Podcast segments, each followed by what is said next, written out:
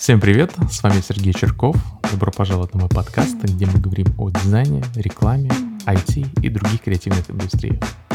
Героем нашего выпуска стал человек, который прошел свой путь в дизайне от художника в ночном клубе до ведущего продуктового дизайнера в огромной международной корпорации и переехал в Дубай.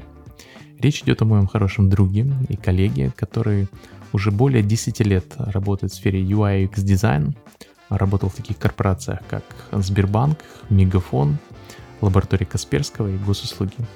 Является лауреатом множества премий в сфере mobile дизайна. В этом выпуске мы поговорим о том, как оставаться востребованным, как быть э, крутым дизайнером, как следить за трендами и что важно в работе дизайнера, а также как работать под NDA и в международных компаниях. Хочу поприветствовать Макса Цветкова. Макс, привет! Привет! Как там погода за окном? Погода плюс 40. Кому-то это много, кому-то это мало. Часто говорят, что такой климат более умеренный, или можно даже сказать такой более холодный, да, он больше способствует какой-то такой продуктивности, чем жаркий климат. Но несмотря на это, многие уезжают, например, там в э, Тай работать. Что ты по этому поводу думаешь?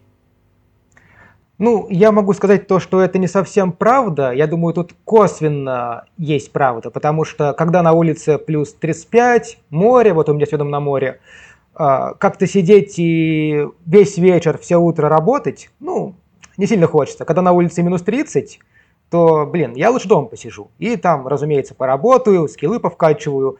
Когда есть куда сходить, а тут есть куда сходить, то желание пойти куда-либо, его трудно преодолеть. К тому же это легко сделать, пойти куда-либо, не надо для этого там, одеваться полчаса в шубы и так далее. А, тут есть такая история, то, что кислород сжигается из-за солнца, ну, потому что слишком бывает там плюс 50. Я пока этого не застал, но меня это ждет. Но я не думаю, то, что это прям сказывается колоссально. Слушай, ну вот такой банальный вопрос, я думаю, да. Вообще, как ты пришел в дизайн? У тебя огромный опыт, больше 10 лет – и эм, как ты вообще попал в эту сферу? Ну, ты в детстве как-то планировал? И вообще, кем ты хотел стать в детстве и как ты оказался в дизайне? Да, это, как сказал, у меня долгий такой опыт, и ответ тоже будет долгим. Э, Все это было довольно дав давно, и путь был тернистый. Ну, как и многие дети, с детства я, разумеется, там много рисовал, ну, знаешь, на обоях, на стенах, везде да, рисовал. Да, да. Но у меня это получалось, к, к счастью, чуть получше, чем у моих там одноклассников, сокурс, ну, сокурсников, э, соклассников. А в целом, на самом деле в школе я учился так себе, и рисовать у меня получалось, вот это основное, что у меня получалось. Поэтому неудивительно то, что после школы меня занесло в художественный колледж. А вот в колледже меня учили в основном, знаешь, там типографики, композиции, теории цвета, истории искусств, философия, такое базовое – Э, художественное эстетическое образование. И мне в этом плане повезло, преподы были реально классные. Ну, как ты понимаешь, в те времена интернетов были такие, они довольно-таки пустые на самом деле, уроков было мало, английского я тогда не знал от слова совсем, и я вот так вот методом проб и ошибок, долго, упорно, как-то очень э, сложно вкачивал хоть какие-то навыки. Вот так за годы к окончанию колледжа, к, это год 2008-2009, я получил хоть какие-то навыки, с которыми я мог входить на рынок труда. Тогдашнего труда, так сказать. Это 2009 год. Ну, если ты помнишь, что ни о каком UX, ни о каких user experience, ни о чем таком речи не шло. Да, тогда вообще никто есть... не знал, что это такое. То есть было понятие, да. Э, мне кажется, такой веб-мастер. Вот, да. Ну вот я и был веб-мастером. Я мог сделать все необходимое для тогдашнего уровня рынка. Надо сверстать э, сайт-визитку, welcome. Надо нарисовать э, дизайн, где вот эти вот шрифтики не сглаженные и акварельные фоны на фоне. Это ко мне. Ну и точно так же работал весь рынок на самом деле. Все эти вот сайты со фрилансерами, студии на тот момент были тоже не особо-то развитые, то есть я выходил на рынок, которого в принципе не было. То есть это а был как ты получал... Запад. Извини, перебьете. А как ты получал mm-hmm. вот первые заказы? Был сайтик фрилансеру, по-моему, или, в общем, фриланс что-то там. Я там зарегался и демпинговал. Mm-hmm. То есть э, заходили люди, говорили, вот я вам сделаю 3D-стенд за 3000 рублей, а я приходил, говорю, я вам сделаю его за 1000 рублей. Выбирали меня, я, разумеется, часто факапил, это было для всех больно, это было для всех долго, но как-никак скиллы я качал. Другого способа на тот момент не было. Не было этих вот миллионов курсов, не было никаких нормальных видеоуроков структурированных, то есть просто вот берешь, делаешь, ошибаешься, делаешь выводы и так шаг за шагом. Понял, вот. понял. Так вот я и какое-то базовое портфолио получил, с которым я на рынок и пытался выйти, устроиться.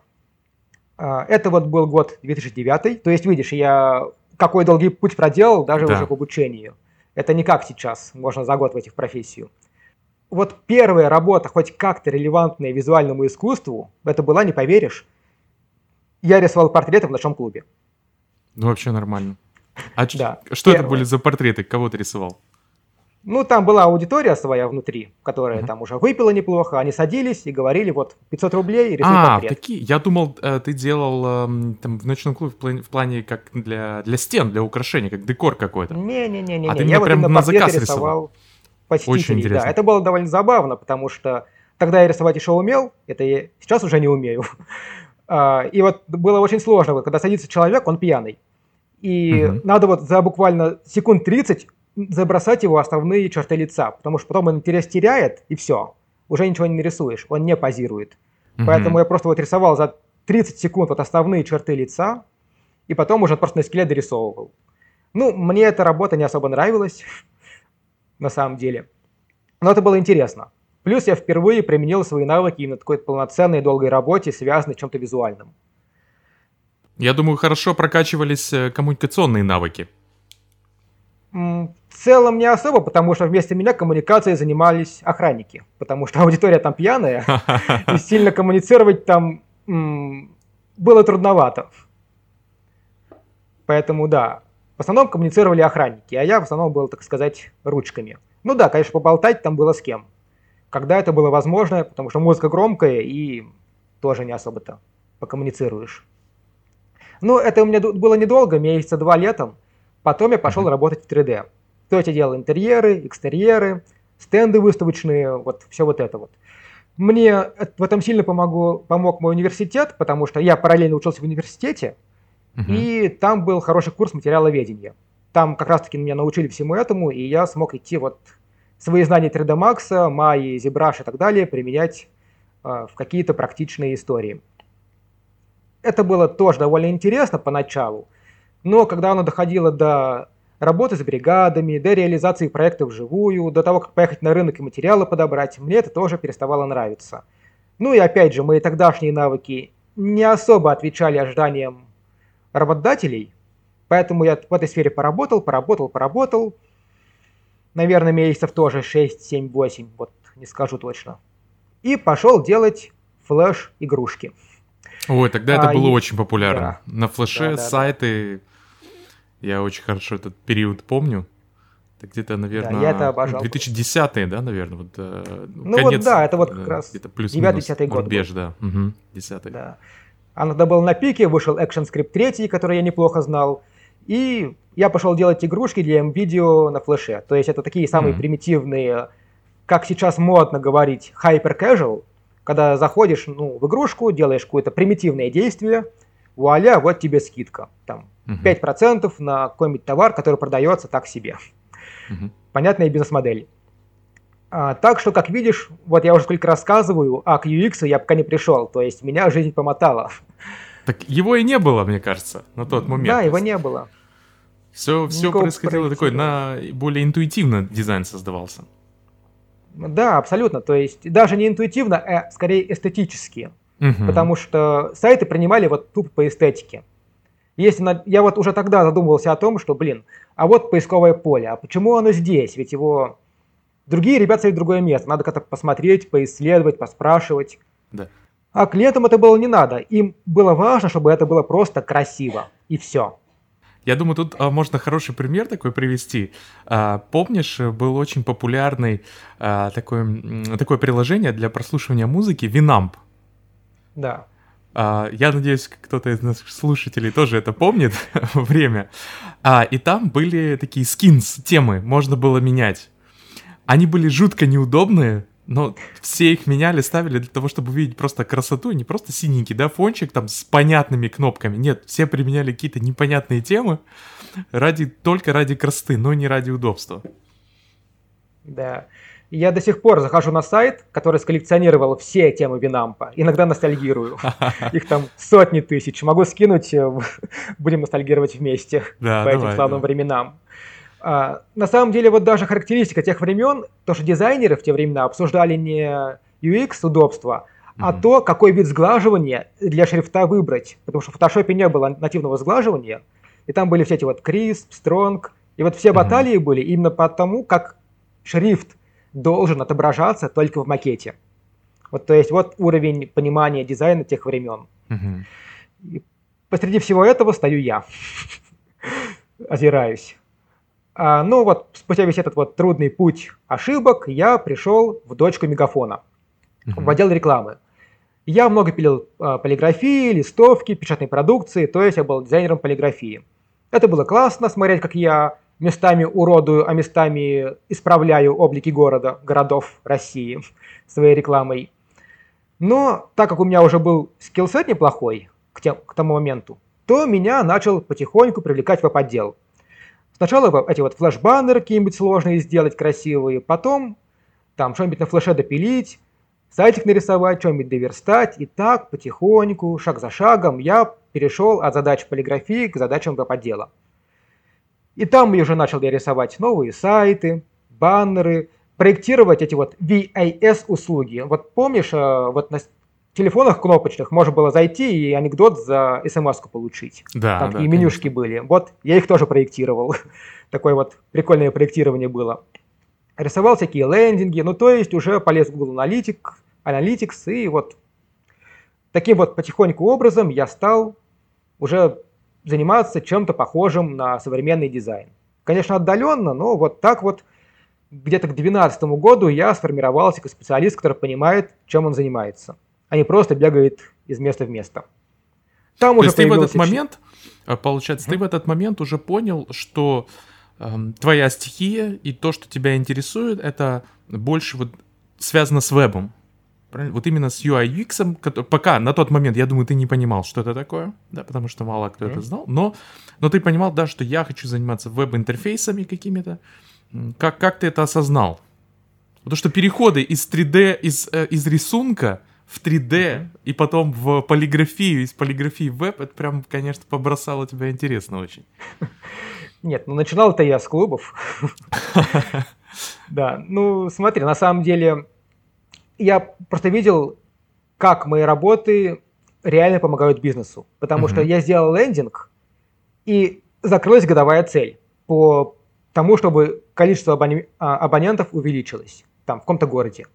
А, я сделал какой-нибудь э, сервис, и он объективно принес такую-то сумму денег за такой-то квартал. Это все можно было посчитать, что самое главное. Потому что когда ты делаешь э, стенд, мы его построили на выставке. Люди туда пришли, посмотрели, вот как он сказался на том, как это, ну, как бизнес получил какой профит. Ну, это никак не померить. А, то же самое работает и с э, игрушками. Ну ладно, с современными игрушками это не так, но вот с игрушками в те времена это было вот чисто творчество, ничего более. А вот именно в бизнесовой части, с вебом, с тем, как люди себя ведут в онлайне, это как раз таки мне очень откликалось, потому что я понимал, насколько я влияю на людей. Плюс, это был уже 12 год, и был четвертый iPhone на рынке, то есть уже был Mobile First. Мне это тоже сильно нравилось, потому что я понимал, что мобильные приложения это прям кайф, меня вот просто перло их делать. Mm-hmm. Я их не делал, но я делал концепты, я смотрел, как люди это все описывают, уже появился э, первые наметки на, на материал дизайн, этот вот Холла, по-моему, назывался. Вот то, что было до материал дизайна, четвертый Android. И iPhone 4, этот вот все скеоморфизм. И в гайдлайнах уже начали появляться истории про удобство. То есть должно быть не красиво, а удобно и понятно. Угу. И я понимал то, что вот этот рынок откликается на мое видение профессии. Поэтому я туда старался максимально все свои усилия приложить. Я все читал, гайдлайны, дизайн-системы. Юру Ветрова, он в те времена уже делал свои дайджесты, по-моему. И вот так я потихоньку оказался в мире UX-дизайна. Здорово, здорово. Слушай, ну такой длинный путь. Собственно, как э, дальше сложилась э, твоя история? То есть это был мегафон, э, ты попробовал, э, пришел туда на флеш, э, флеш анимации какие-то баннеры, и потом ты переходишь уже в веб, осознаешь UI. Дальше как? То есть ты переходишь в такие более крупные проекты уже под NDA. Да? Расскажи вообще, как, как работать под NDA, например, в Касперского очень интересно, потому что я тоже помню время, когда э, вся история была с, э, активная с антивирусами, э, это тоже там в 2000-х, да, для меня был доктор веб э, тогда основной, основное приложение, и вот Касперского, все, больше, по-моему, я ничего не знал. Как ты туда попал? Что тебя там привлекло? Как дальше сложилось, э, твой, сложился твой путь?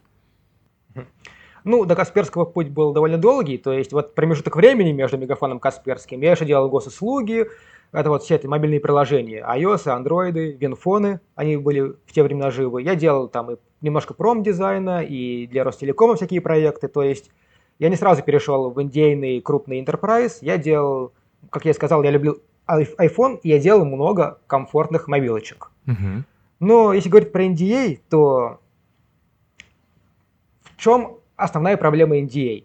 С точки зрения Гугла, например, когда гуглишь этот вопрос – то, что ты не можешь работу в портфолио показать. И это как будто бы сказывается на трудоустройстве. Но это не так. На самом деле это никак на трудоустройстве не сказывается. Никогда. В мире продуктового дизайна, такого кровавого интерпрайза, именно где, я имею в виду B2B дизайн, не где там Авито дает а, предпринимателям платформу, а именно такой кровавый интерпрайз на миллионные контракты и так далее. В таких сферах результаты моей работы как дизайнера, они видны через 2-3 года. То есть вот то, что я делал в Касперском, это было ну, почти год назад. Вот только сейчас начинает хоть немножко появляться в новостях. То есть в таком кровавом интерпрайзе срок доставки ценностей для людей и до рынка, он очень долгий. То есть пройдет 2-3 года, а там уже и NDA пройдет. Так что угу. для портфолио, именно вот по моей сфере, NDA никак не ну, никак это меня не аффектит. И если говорить про поиск работы, то как происходит типичное собеседование в кровавом интерпрайзе? Ты приходишь на собеседование, говоришь, я дизайнер, но я ничего не могу вам рассказать, у меня NDA.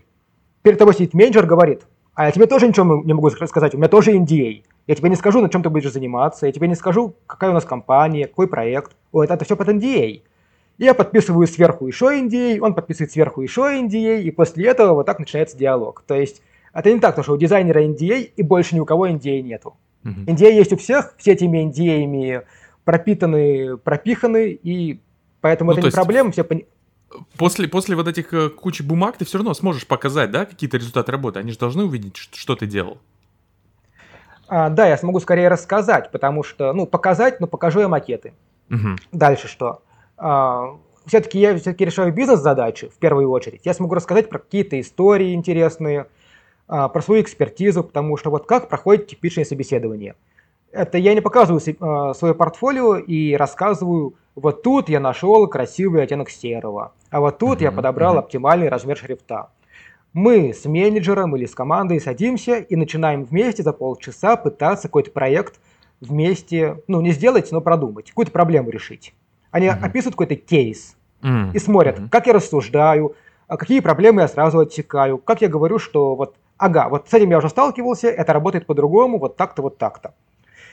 И вот за счет такого диалога и нанимают дизайнеров, потому что ну, визуализация – это здорово, это классно, но сделать портфолио по визуализации – это вопрос одного месяца, а то и дня.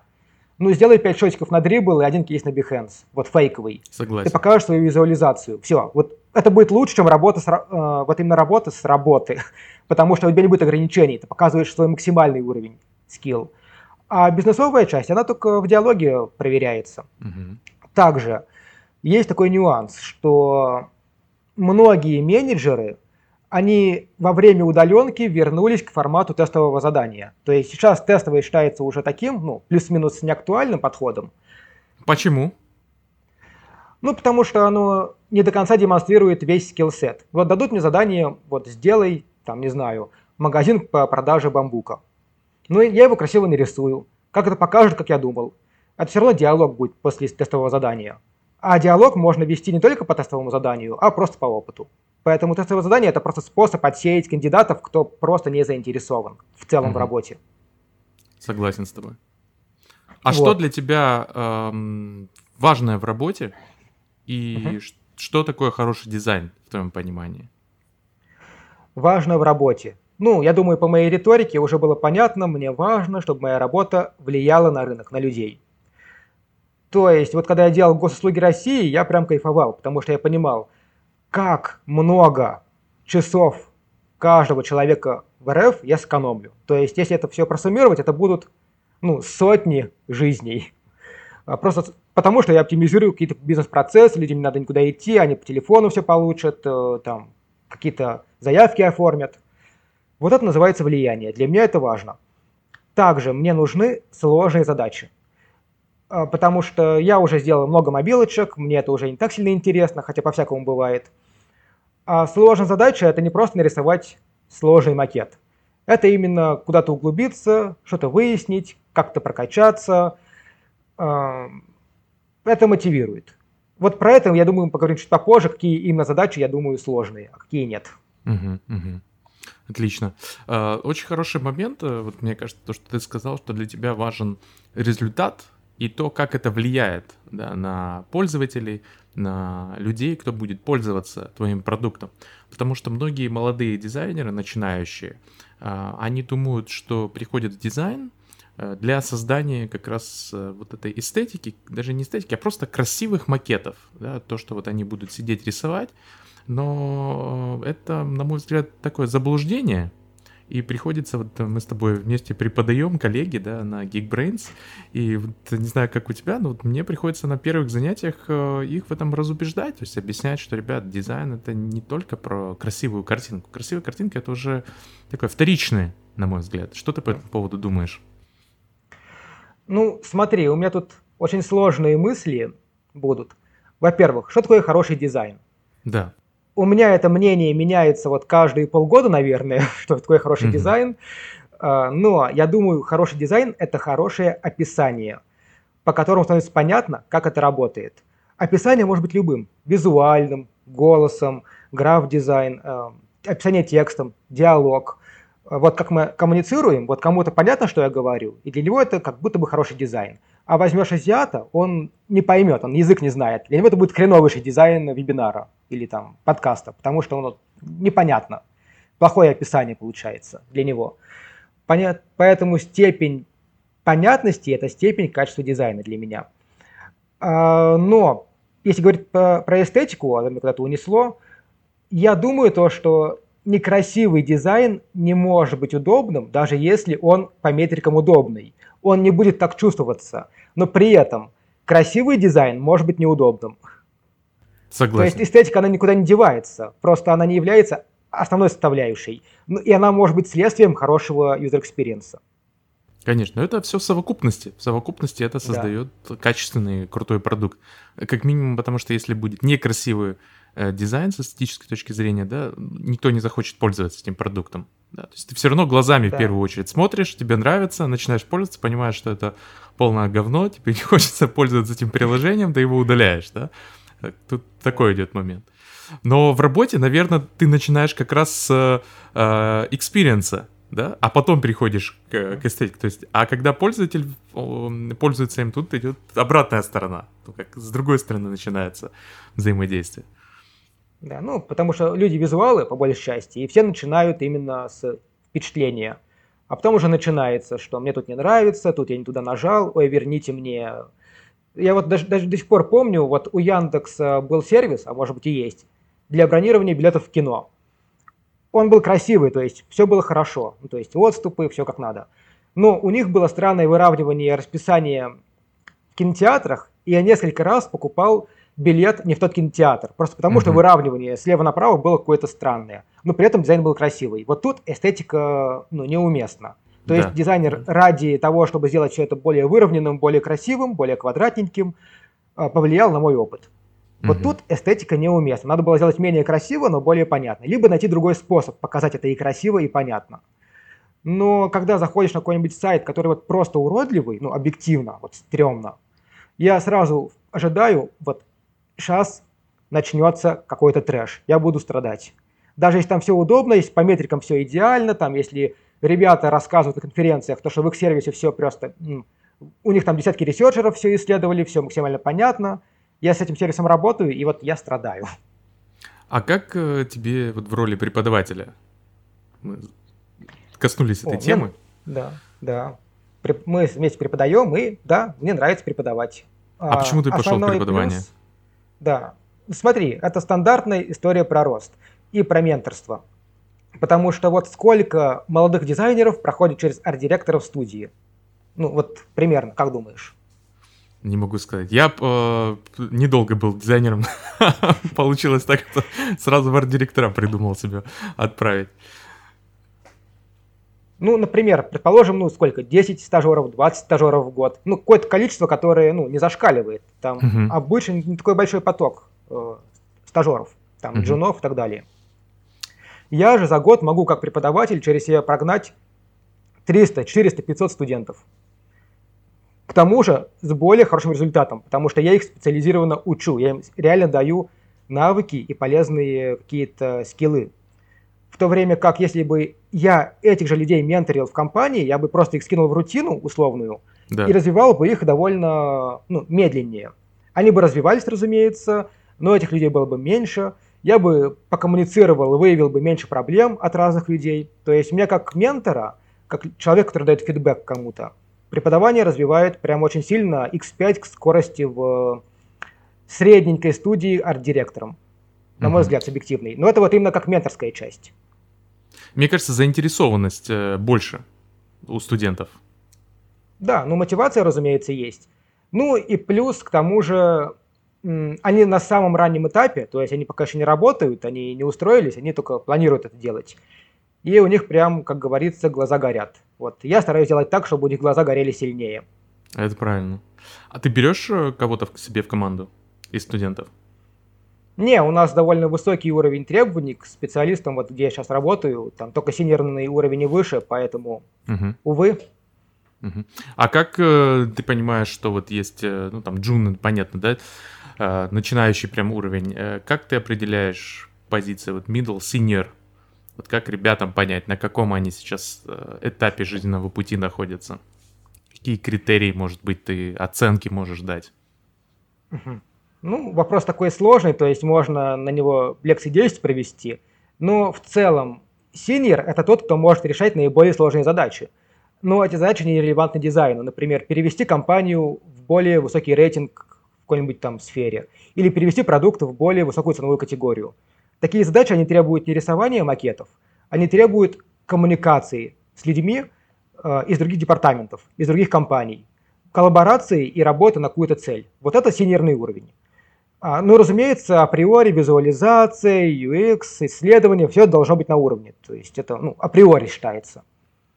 То есть дизайн, я понимаю, на рынке есть дизайнеры, которые себя позиционируют как синьоры, но красиво ничего нарисовать не могут. Ну, это вопрос э, задач, которыми они сталкиваются. Middle – это просто вот такой крепкий дизайнер, который сидит и выполняет работу. Ну, то есть он просто берет заказ, его нормально делает. Его там надо иногда поменторить, дать ему небольшой фидбэк, но в целом он совсем справляется сам. И если это задача, которая вот именно как хард-скиллы дизайнера. Нарисовать лендинг, нарисовать mm-hmm. сайт, отдать макету разработку, там провести юзабилити-тестирование простенькое, небольшое интервью, в коридор выйти, дать прототип потыкать, там дизайн-систему куда-нибудь впилить. Вот это вот middle. И Джун это тот, на кого надо тратить много времени. Если я на человека трачу много времени, то это Джун. Угу. Логично, логично. Слушай, ну э, расскажи, как ты вообще оказался в Дубае, как ты к этому пришел, а, потому что вот буквально на прошлой неделе один из э, моих вот студентов спросил меня, как мне уехать куда-то за границу. Я не хочу здесь работать, я хочу уехать и работать где-то в какой-то западной компании. Расскажи вот э, свой опыт э, переезда, да, как вот просто личный опыт, ну, как, как э, у тебя получилось переехать из дома, например, да, и причем это не Европа, не Штаты, да, это специфическая uh-huh. страна, довольно как минимум с специфическим климатом, ну и законами. Uh-huh. Интересен этот опыт твой. Да. Ну, сразу дисклеймер у меня никогда не было цели переезжать. Uh-huh. Мне просто было интересно попробовать нечто новое. Ну, по мне понятно, я такой немножко замороченный на дизайне, и меня интересуют новые проекты, новые интересные продукты, новый опыт. Вот это основная мотивация. Вот просто взять и уехать э, откуда, вот просто взять, уехать из страны, куда бы то ни было, у меня такой цели не было. У меня была цель приехать в конкретное место, где я буду расти. Вот поэтому я переехал в Эмираты. Про причины этого я еще поговорю немножко в дальнейшем, но какой-то вот сложной истории не было. Мне и до этого писали всякие HR, там, хочешь в Германию, я в Германию не особо-то хотел. А мне просто написали в LinkedIn, давай поговорим. Mm-hmm. Поговорили, mm-hmm. подходишь, офер, переезд, я здесь, все. То есть тут нету никаких сложностей, никакой, никакого плана, подготовки. Я специально сам не откликался ни на какие вакансии, мне всегда сами писали, поэтому я не знаю, на вопрос я ответил или нет, но вот просто LinkedIn, собеседование, оплата билета, переезд. Угу. Все. Угу. А, а чем ты там занимаешься сейчас? Я так понимаю, название компании ты не можешь говорить? Нет. Тогда расскажи а, хотя бы, чем делаю... ты занимаешься, какие у тебя проекты, какая сфера ответственности. Угу. А, я работаю, как, ну, я уже, наверное, упоминал, такой кровавый enterprise B2B. Это большие сложные проекты, где вот надо прям заморочиться, и все делать сложно. Ну, все делать легко, но при этом оно все сложное. А сфера с чем связана? А, их несколько. Я не знаю, могу ли я называть, поэтому, наверное, не буду. Мало ли что.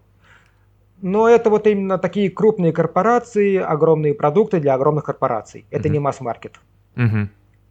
Да, я проектирую, как нетрудно догадаться, UX. Если это более как-то декомпозировать, то, разумеется, я рисую, проектирую макетики, uh-huh. поддерживаю свою маленькую локальную дизайн-систему, я провожу исследования и по интерфейсам, и бизнесовые. То есть я также определяю, ну не я один, я участвую в определении скоупа на разработку. Uh-huh. В целом, наверное, это основное. Uh-huh. То есть ничего uh-huh. такого обычного. Любая работа крутого дизайнера в России, она примерно такая же. Uh-huh. Ну, то есть это э, некая какая-то ну, B2B какой-то сервис, я так понимаю, какой-то портал, да? Ну, несколько порталов, да, ну, сервисов. Угу. Даже не так, инструментов, это инструменты. Угу, угу, угу. Я понял. И сколько человек, вот ты говоришь, небольшая команда есть? А, в разработке или в дизайне? Ну, в дизайне, да. Вот с тобой конкретно а... работают, либо подчиняются, хотя я не очень люблю это слово. Трое контракторов. Но угу. они не, даже не знаю, как подчиняются, они просто делают работу, на которую у меня нет времени, скорее так. Угу, угу. То есть у вас идет разделение как бы ответственности в команде, то есть э, такая не вертикаль, а больше горизонтальная история да, по управлению. Да, но они контракторы, то есть это не full time, они uh и на нас работают, и на кого-то другого. Ну, uh грубо uh говоря, это такие фрилансеры в штате не на полный день, uh наверное, uh так. uh Здорово. А они э, откуда? И тоже из других стран? Да, из Индии, из UK э, девочка есть прикольная, угу. и из Казахстана. Mm, интересно, интересно. И как вот э, тебе работать в команде э, с абсолютно разными людьми из разных стран, с разным менталитетом? Э, и uh-huh. это вот продолжая тот вопрос, который у меня был перед этим, вот были какие были сложности связанные с переездом э, и с переустройством твоей работы? Э, повседневной, которая была привычна в Москве, например, да, uh-huh. и как вот как она изменилась? Ага, смотри, ну именно сам процесс глобально изменился. IT, оно одинаковое во всем мире. Вот ты в России научился работать в IT, езжай в Германию, в Америку, в Азию, везде будет примерно одно и то же. Там везде agile, скрамы, дейры там, и так далее. Но разные люди – разная культура. То есть это очень сложно понять, находясь в РФ, потому что в России, ну даже в СНГ можно сказать, два этноса и одна культура. То есть все примерно одинаковые. А когда вокруг и индийцы, и европейцы, и азиаты, европейцы тоже все разные на самом деле. И люди из СНГ, которые внезапно тоже отличаются от нас, то получается, что приходится находить совсем другие подходы к людям – коммуницировать с ними по-другому. Это вот на самом деле одна из основных причин, почему я переехал. Потому что я всегда работал, ну не всегда, но последние лет семь на международный рынок, То есть мои продукты были не на локальный рынок РФ, СНГ, а именно там на весь мир. Там Америка, Штаты, Азия, опять же Middle East. И я переехал для того, чтобы продолжать это развитие отсюда. И благо мне это удается, я работаю в полноценной интернациональной команде, где десятки национальностей. А, приходится учиться, приходится много узнавать, приходится подстраиваться под разные особенности культуры, потому что некоторые люди категорически не любят овертаймы, некоторые категорически не любят э, брать на себя ответственность, потому что вот принято делегировать.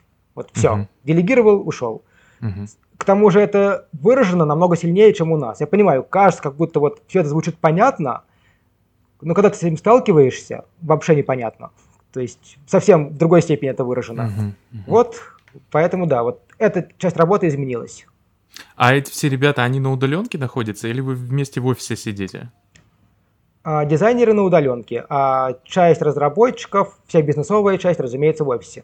Но это твой был выбор переезда? Или тебе предлагали остаться на удаленке или переехать? Не, это было без вариантов, потому что я все-таки отвечаю немного за бизнесовую часть, угу. и бизнесовая часть, она обязана быть здесь. Угу, локально. Потому что NDA. Mm, понятно, понятно. А э, как вот ты нашел для себя какие-то лайфхаки о том, как вот держать э, и работать, взаимодействовать с командой на удаленке? Что это такой вопрос болезненный, uh-huh. да? Как, как вот поддерживать эту связь, как поддерживать команду в тонусе, как э, помогать им э, быть заинтересованными? Возможно, это относится больше к таким специалистам, дизайнерам, там, junior, э, middle, да, наверное, senior, они все-таки, как мы уже поняли, более самостоятельные. Но, тем не менее, э, мне кажется, что вот такая дизайн-команда, она должна быть такая более сплоченная, что ли, да, и вот как, как ты поддерживаешь эту историю, вот, э, находясь в Дубае, а ребята находятся в других вообще странах с другими часовыми поясами? Ну, смотри, сразу скажу, я немного не тот человек, кто дает ответ на этот вопрос. У меня не так уж и много опыта в этом вопросе. А, ну смотри, из истории моего прихода в дизайн понятно то, что я привык учиться сам и много. И оч- ожидаемое поведение то, что я жду того же самого и от других людей. Ты знаешь, у меня там всего трое контракторов из разных стран. И вот, допустим, история, которая тебе понравилась в Фейсбуке. Когда я скинул индийскому дизайнеру вот курсик, ну, мы ему его купили. Там 6 часов он шел на Udemy, там вот основа дизайна, fundamental. Uh-huh. И сказал, вот пройди, вот тут основы, у тебя все выложится в структуру в голове. Он мне прислал сертификат, то, что он прошел курс через полчаса. Курс на 6 часов. Uh-huh. То есть он его просто прокликал. Он не смотрел, он просто вот видео перемотал, далее, далее, далее, download сертификат, готово. Вот, то есть вот такие вот особенности людей, которые я не знаю, как перебороть. Потому что если человеку неинтересно, у него нет внутренней мотивации, то ее очень сложно построить. Деньги – это тоже не мотивация. Это работает на время и до определенной суммы. Угу. Потом уже сколько ни плати, ну, качество работы, оно не будет повышаться. Угу. Только будет повышаться требования к зарплате. А, поэтому, пока я не знаю ответ на вопрос, угу. если человек полностью отказывается вот расти, развиваться, то, наверное, надо с ним расставаться. Потому что это ну, важная часть тимбилдинга. А, ну, вот тимбилдинг, построить команду. Mm-hmm, Я да, выбираю да. самое слабое звено, команда становится сильнее. То есть это просто. Зачем поддерживать слабое звено, его постоянно перематывать скотчем, а, когда оно рано или поздно все равно сломается и подведет. Но это вот крайний случай, когда вот люди вот совсем не развиваются. Но если смотреть более предметно и менее э, таким хеликоптер-вью, то надо понимать, а почему у людей пропадает тонус, почему они не хотят развиваться. У некоторых негативные отношения к переработкам. Это вот европейцы. Вот если им даешь срочную задачу, например, или переработку, мотивация сильно падает. Uh-huh. А у них work-life balance, он в сторону uh-huh. life. Тогда надо, вот, моя задача как менеджера, планировать их работу так, чтобы у них не было переработок и внезапных задач. А если они были, то я их отдавал бы тому, кому это комфортно. Тогда, наверное, не будет э, демотивации и так далее. Ну, это опять же больше теория, пока я не знаю точного ответа. А, я на самом деле вот сейчас готовлю менторские треки по совету Юлии из Фейсбука. Угу. Буду начинать их в августе, посмотрим, как это зайдет ребятам. Возможно, прокачает их, возможно, не прокачает. По крайней мере, я что-то новое попробую. Здорово, очень интересно. А проводятся какие-то внутри компании тренинги по повышению эффективности, какого-то роста? Принято ли это у вас? Нет, у нас не принято. Смотри, тут приезжают люди, которые синерного уровня в основном. То есть джунов и даже медлов тут очень мало. Угу. А даже те, кто получает образование здесь, они часто уезжают в другую страну, чтобы докачаться до синера и вернуться и получать свою хорошую зарплату без налогов. Угу. А, поэтому компания тут... Ну, опять же, я сужу по одной компании, у меня не так много опыта. Но здесь не принято вот оплачивать курс и так далее. Хочешь расти? Расти, ты специалист, ты знаешь, как тебе это делать. Угу. А как ты э, оцениваешь и, опять же, э, что ты делаешь для оптимизации вот, своего рабочего времени? Вот ты хорошую тему затронул э, work and life balance, потому что для меня это, это прям проблема. У меня постоянные переработки, я очень много работаю. Э, и бывает такое, что я заканчиваю там только в час ночи, а начинаю в 8 утра, да. И как, как ты оптимизируешь свое рабочее время? Я думаю, вот там, тоже начинающим дизайнерам это будет интересно. Как эм, работать максимально эффективно и при этом мало. Давай так. А, для этого надо быть опытным, начинающим дизайнером. А, на самом деле я вот прям каких-то лайфхаков не знаю, я просто заранее выделяю время, которое я готов потратить на то или иное действие. Uh-huh. Я использую для этого либо просто календарь на iOS, стандартный, uh-huh. либо есть такое приложение, называется Inks тоже на iOS, оно позволяет планировать удобно вот дела по 15 минут, по 10 минут. Угу. Если я понимаю, у меня прям все битком, то я вот прям распланирую в этом приложении все по 10, по 20 минут, и оно мне будет напоминать, ага, время за- закончилось, делай другое. А если ты не успел а, сделать ту задачу, которую ты отложил за эти 10 минут, ты ее бросаешь? Надо успевать. Просто вот бывает а так? такое, что, мне кажется, это как раз связано с такой творческой составляющая дизайна, да, что ты можешь сидеть два часа втыкать, э, ну вот не складывается у тебя там, допустим, этот интерфейс, да, не получается. И вот у тебя заканчивается время, уже там остается 2 секунды до того, как тебе нужно перейти к другой задаче, и ты понимаешь, блин, вот оно, вот оно решение, вот нужно его сейчас допилить, но ты не можешь это сделать, потому что ты переходишь к следующей задаче, к другой. Бывало ли у тебя такое, как ты с этим справляешься? Бывало. Смотри, немного философии добавлю опять, как я люблю. В этом отличие там senior ного уровня от мидловского или джуновского, senior, он хорошо планирует время, он понимает, что вот это я сделаю, скорее всего, за какой-то период времени. Джун говорит, я сделаю это за два часа, а в итоге делает два месяца. Угу. А, но, разумеется, все не спланировать, мы живем в мире, так называемом ВУКа-мире, это когда тупо никогда ничего не понятно. Вот все меняется, требования меняются, менеджер прибегает, э, дает новые вводные, там бэклог опять приоритизировался каким-то непонятным образом.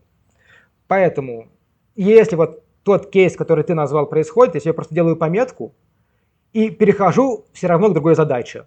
А вот к задаче, которую я не доделал, я к ней вернусь потом, вечером, если она, конечно, не срочная. Угу. Потому что вот так расписание ломается, когда, блин, еще полчаса, еще 10 минут, и в итоге ничего не делаешь из того, что запланировал. А так ты сделаешь все дела, кроме одного дела – а последнее одно дело можно вечерком допилить, на другой день, или, возможно, потерять свою актуальность. Так тоже бывает. Ты пользуешься принципом э, убить дракона? Что такое я э, как-то давно прочитал, да, по планированию э, своего рабочего времени, э, и это такая вот тоже китайская философия убить дракона, да, то есть когда, или там японская, не помню, в общем, это самый такой плохой, неприятная задача такая плохая, которую нужно решить в первую очередь, да, а потом ты уже решаешь все остальные задачи. А, нет, я иду от обратного. Я беру сначала то, то, что мне нравится. То есть такие Потому легкие какие-то интересные. Угу. Ну, не легкие, а интересные. Они могут не легкими, но интересными. А какую-нибудь рутинную адскую задачу, вот, дракона, я, наверное, отложу на попозже, потому что мы живем в вука-мире, все меняется, этот дракон может оказаться пони. Угу. Согласен, согласен с тобой.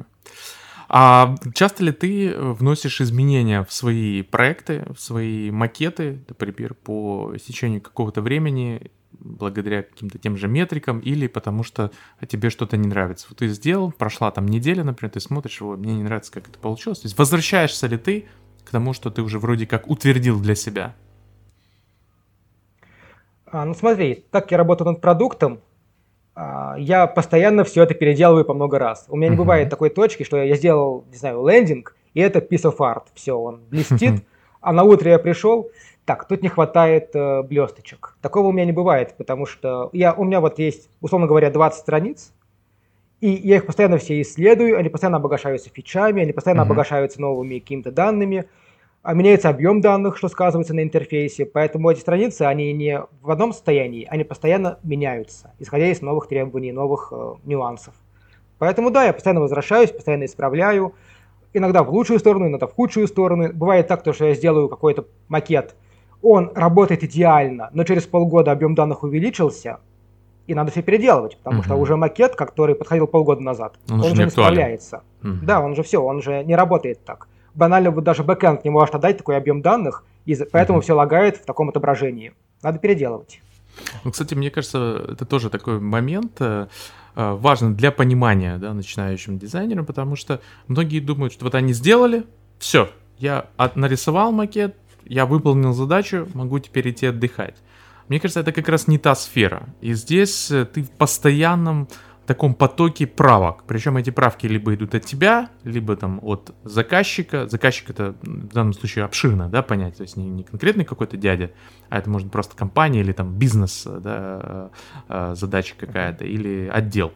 А, и ты постоянно находишься в вот этом усовершенствовании. Так как ты совершенствуешь себя как личность, да, ты в постоянном таком идешь росте, профессиональном и творческом. Ты учился много где и двигался да, по, по этой тернистому этому пути, да, по этой лестнице сложной. Также и, наверное, в макетах, да? То есть ты постоянно себя усовершенствуешь и усовершенствуешь этот продукт. Да, и тут надо понимать то, что оно никогда не придет к финальной точке. То есть финала нету. А Это что такое финальная точка?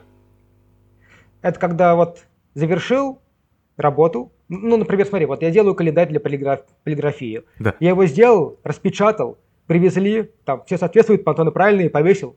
Все, это финальная точка. Ага. Вот, оно завершило свой путь, как э, процесс развития. Вот, оно родилось.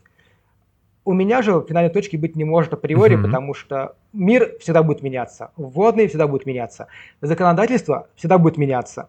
То есть даже вот банальная формочка битусишная, она не может быть э, финальной своей форме, просто потому что вышел закон, необходимо ставить галочку, я принимаю условия. Угу. Все, все формы потеряли свою актуальность. То есть в вебе все меняется постоянно, оно никогда не а, застывает в одном а, каком-то стейте. Угу.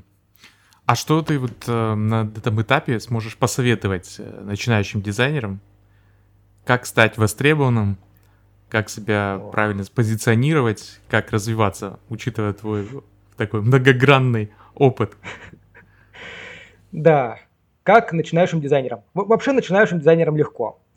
Если, но есть одна проблема. Если человек сам не хочет расти, то это все, уже финиш. Вот отсюда идут все эти истории про выгорание. Когда приходит какой-нибудь uh-huh. специалист на курсы, ну, потенциальный специалист, прошел курсы, устроился в Сбербанк, получает свою большую зарплату, а ему это не интересно. Он просто пошел за зарплатой.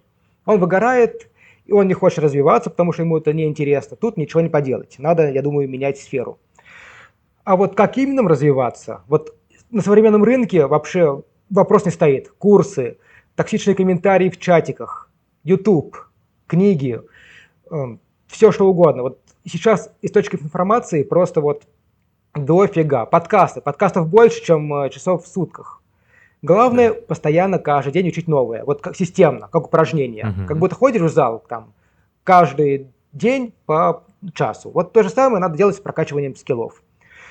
Но тут еще есть вопрос востребованности, потому что можно качать, скиллы качать, но они будут качаться не в том направлении, то, что рынку не нужно. Угу. Поэтому надо смотреть на рынок, чтобы быть востребованным.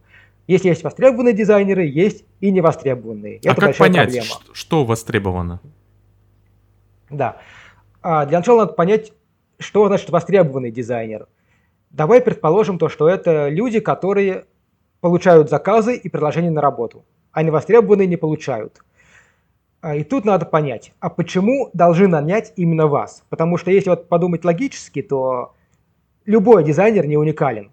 Всегда есть кто-то лучше и кто-то дешевле. Или и дешевле, и лучше. Вот без вариантов. Всегда в мире есть кто-то, кто вас в этом плане превосходит. И тут надо подумать, ответить на себе для вопроса, в чем моя уникальность. И тут возникает опыт. То есть почему нанимают дизайнера? Не потому что он знает фигму. Фигму знает э, очень много кто. Но дизайнер в фигме, благодаря своему опыту, может создать нечто такое, чего другие люди не создадут. Просто потому, что у него свой mindset. Поэтому это, во-первых, личностный рост, вот именно как человек. Насмотренность, опыт, там какие-то... Вот не знаешь, чем заняться?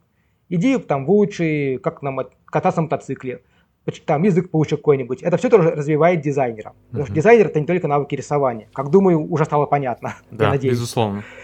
Да, это еще и личность, которая определенным образом смотрит на мир и формирует некое понимание, и его интерпретирует в виде там, дизайн-макетов, слов, там, документации, чего угодно.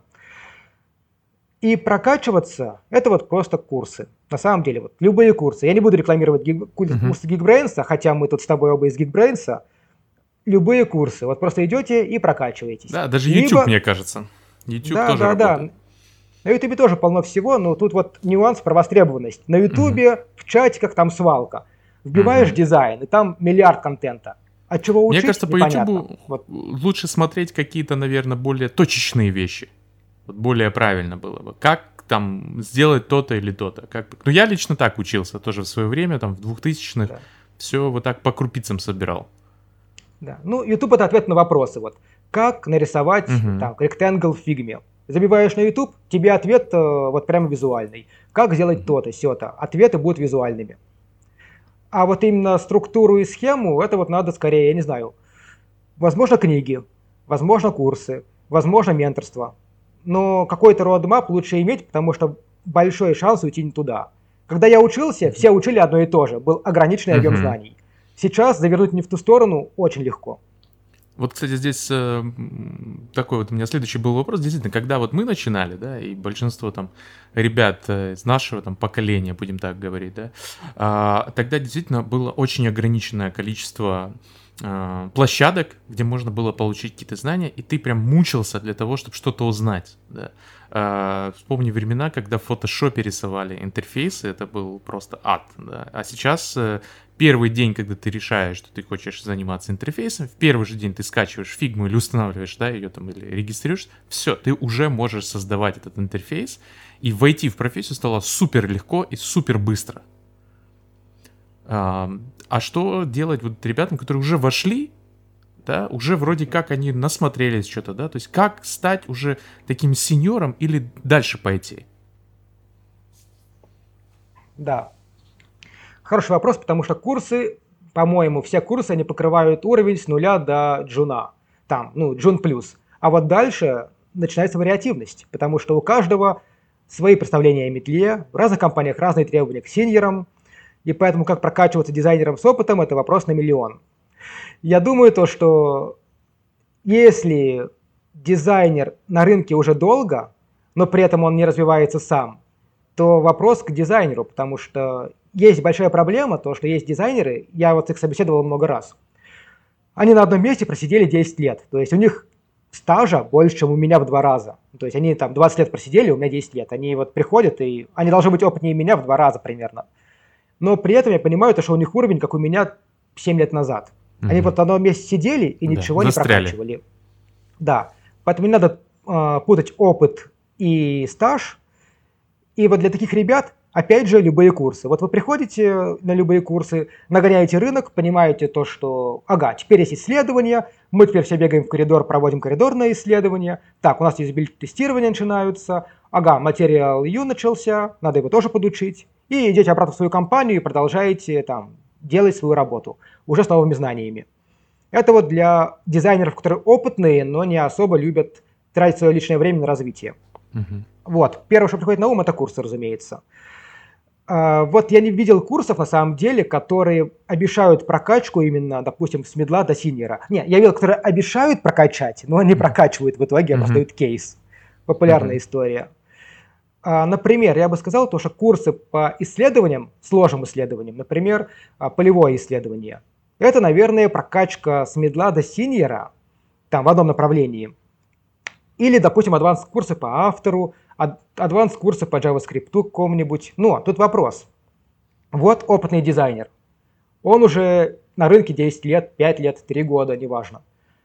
И ему за весь его стаж эти знания не пригодились. У него не было потребности выучить на продвинутом уровне JavaScript, After Effects.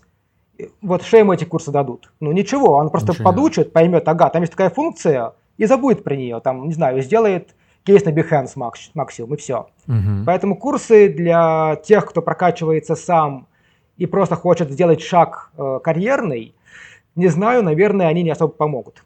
Разве что там кто-то вдохновит и направит в нужном, в нужном ну, направлении.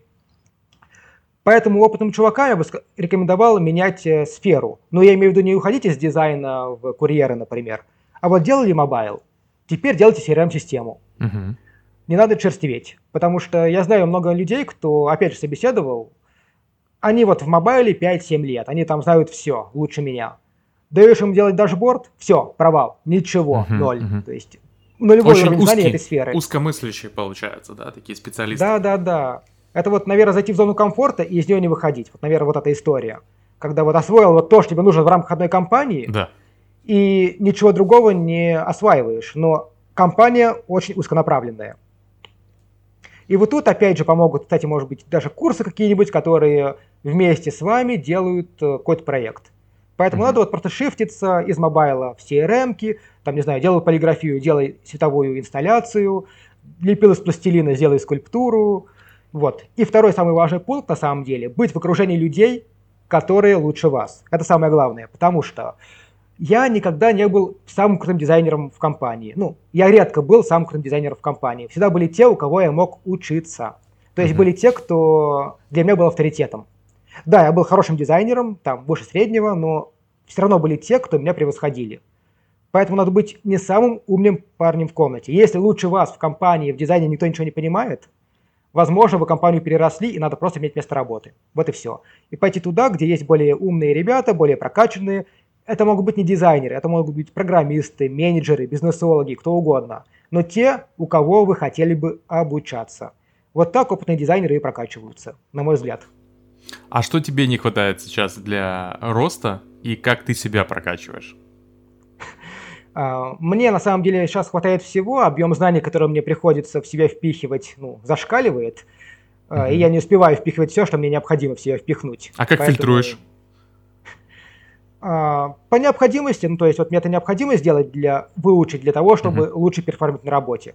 Значит, это мне нужно. А вот какая-то другая отрасль, которая в целом интересна и как-то релевантна мне, но она сейчас никак не отвлекается в uh-huh. этих задачах или не сильно их аффектит, я это могу и отложить.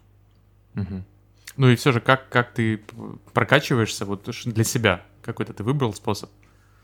Уже да. находясь на таком довольно серьезном уровне, да, компанию пока не меняешь, я понял, потому что еще есть, есть у кого чему поучиться. Да. А, ну вот я именно прокачиваю себя изучением смежных областей. Угу. Понятное дело, у меня это уже не дизайн, у а меня что вот интересно, сферы да? связаны. Это сеть, именно как работает сеть сама, мне это по работе необходимо. Угу. То есть модели оси и прочие сложные вещи. Я также прокачиваю языки, потому что здесь все говорят на четырех языках минимум. Угу. А я на двух с половиной, я себя чувствую инвалидом э, на две ноги. А, кстати, а вот э, почувствовал ли ты языковый какой-то барьер? Вот это одна из таких вот сложностей, да, с которыми ты мог столкнуться при переезде? Не особо. Ну, то есть тут все мигранты, по большей части, и все говорят на английском так себе я могу сказать то, что я стал даже хуже говорить на английском, чем когда я был в России, потому mm-hmm. что тут я осваиваю хинглиш, а не инглиш, mm-hmm. потому что везде индейцы, и mm-hmm. плюс у меня много коллег из Индии, поэтому... Mm-hmm. А я осваиваю новую версию английского, которая не всем понятна. Насколько вот. важно... Языкового барьера не было. Mm-hmm. Mm-hmm. Здорово. А насколько важно дизайнеру знать английский язык и вообще изучать языки, как ты думаешь? А, это необходимо просто потому, то, что вся индустрия, она на английском языке. Все обучающие материалы, ну ладно, возможно, это немного не актуально, можно получить хороший синерный уровень, не зная английского. Просто Находясь в России, в России например, есть, только, да? да ну хорошие, в СНГ, да. давай так, в СНГ. Угу. Ну да, в СНГ, в СНГ, разумеется, не только в России. Но при этом, если вы хотите получать самую свежую информацию, ну, вам он понадобится, без вариантов. Потому что вот сейчас вышел Material U. Угу. Пока вам его переведут на русский, пройдет ну, полгода, год. А так вы сразу на английском его будете читать, осваивать, смотреть презентации. Uh-huh, uh-huh. То есть скорость получения информации будет зашкаливать. Ну и плюс, как вот тебя студентка спрашивала, как переехать. Ну, без языка не переедешь, ну, тут без вариантов. Сто процентов. Это программисты могут переехать без языка, а нам, тем, кто постоянно коммуницирует, язык необходим. Сто процентов. Мне кажется, вообще вот, знание английского — это must-have, мне кажется, в нашей сфере. Тем более, то, что я полностью с тобой согласен, что документация и все вот такие вот фишки, новинки, они идут, э, к сожалению, пока что из Запада, да, со стороны западных каких-то компаний и стран. Поэтому нужно, да, конечно же, прокачиваться, на мой взгляд, в плане языков очень сильно. А ты да. что-то смотрел вот э, на какой-то китайский, например, рынок, рынок Азии? Китай очень тоже активно сейчас развивается.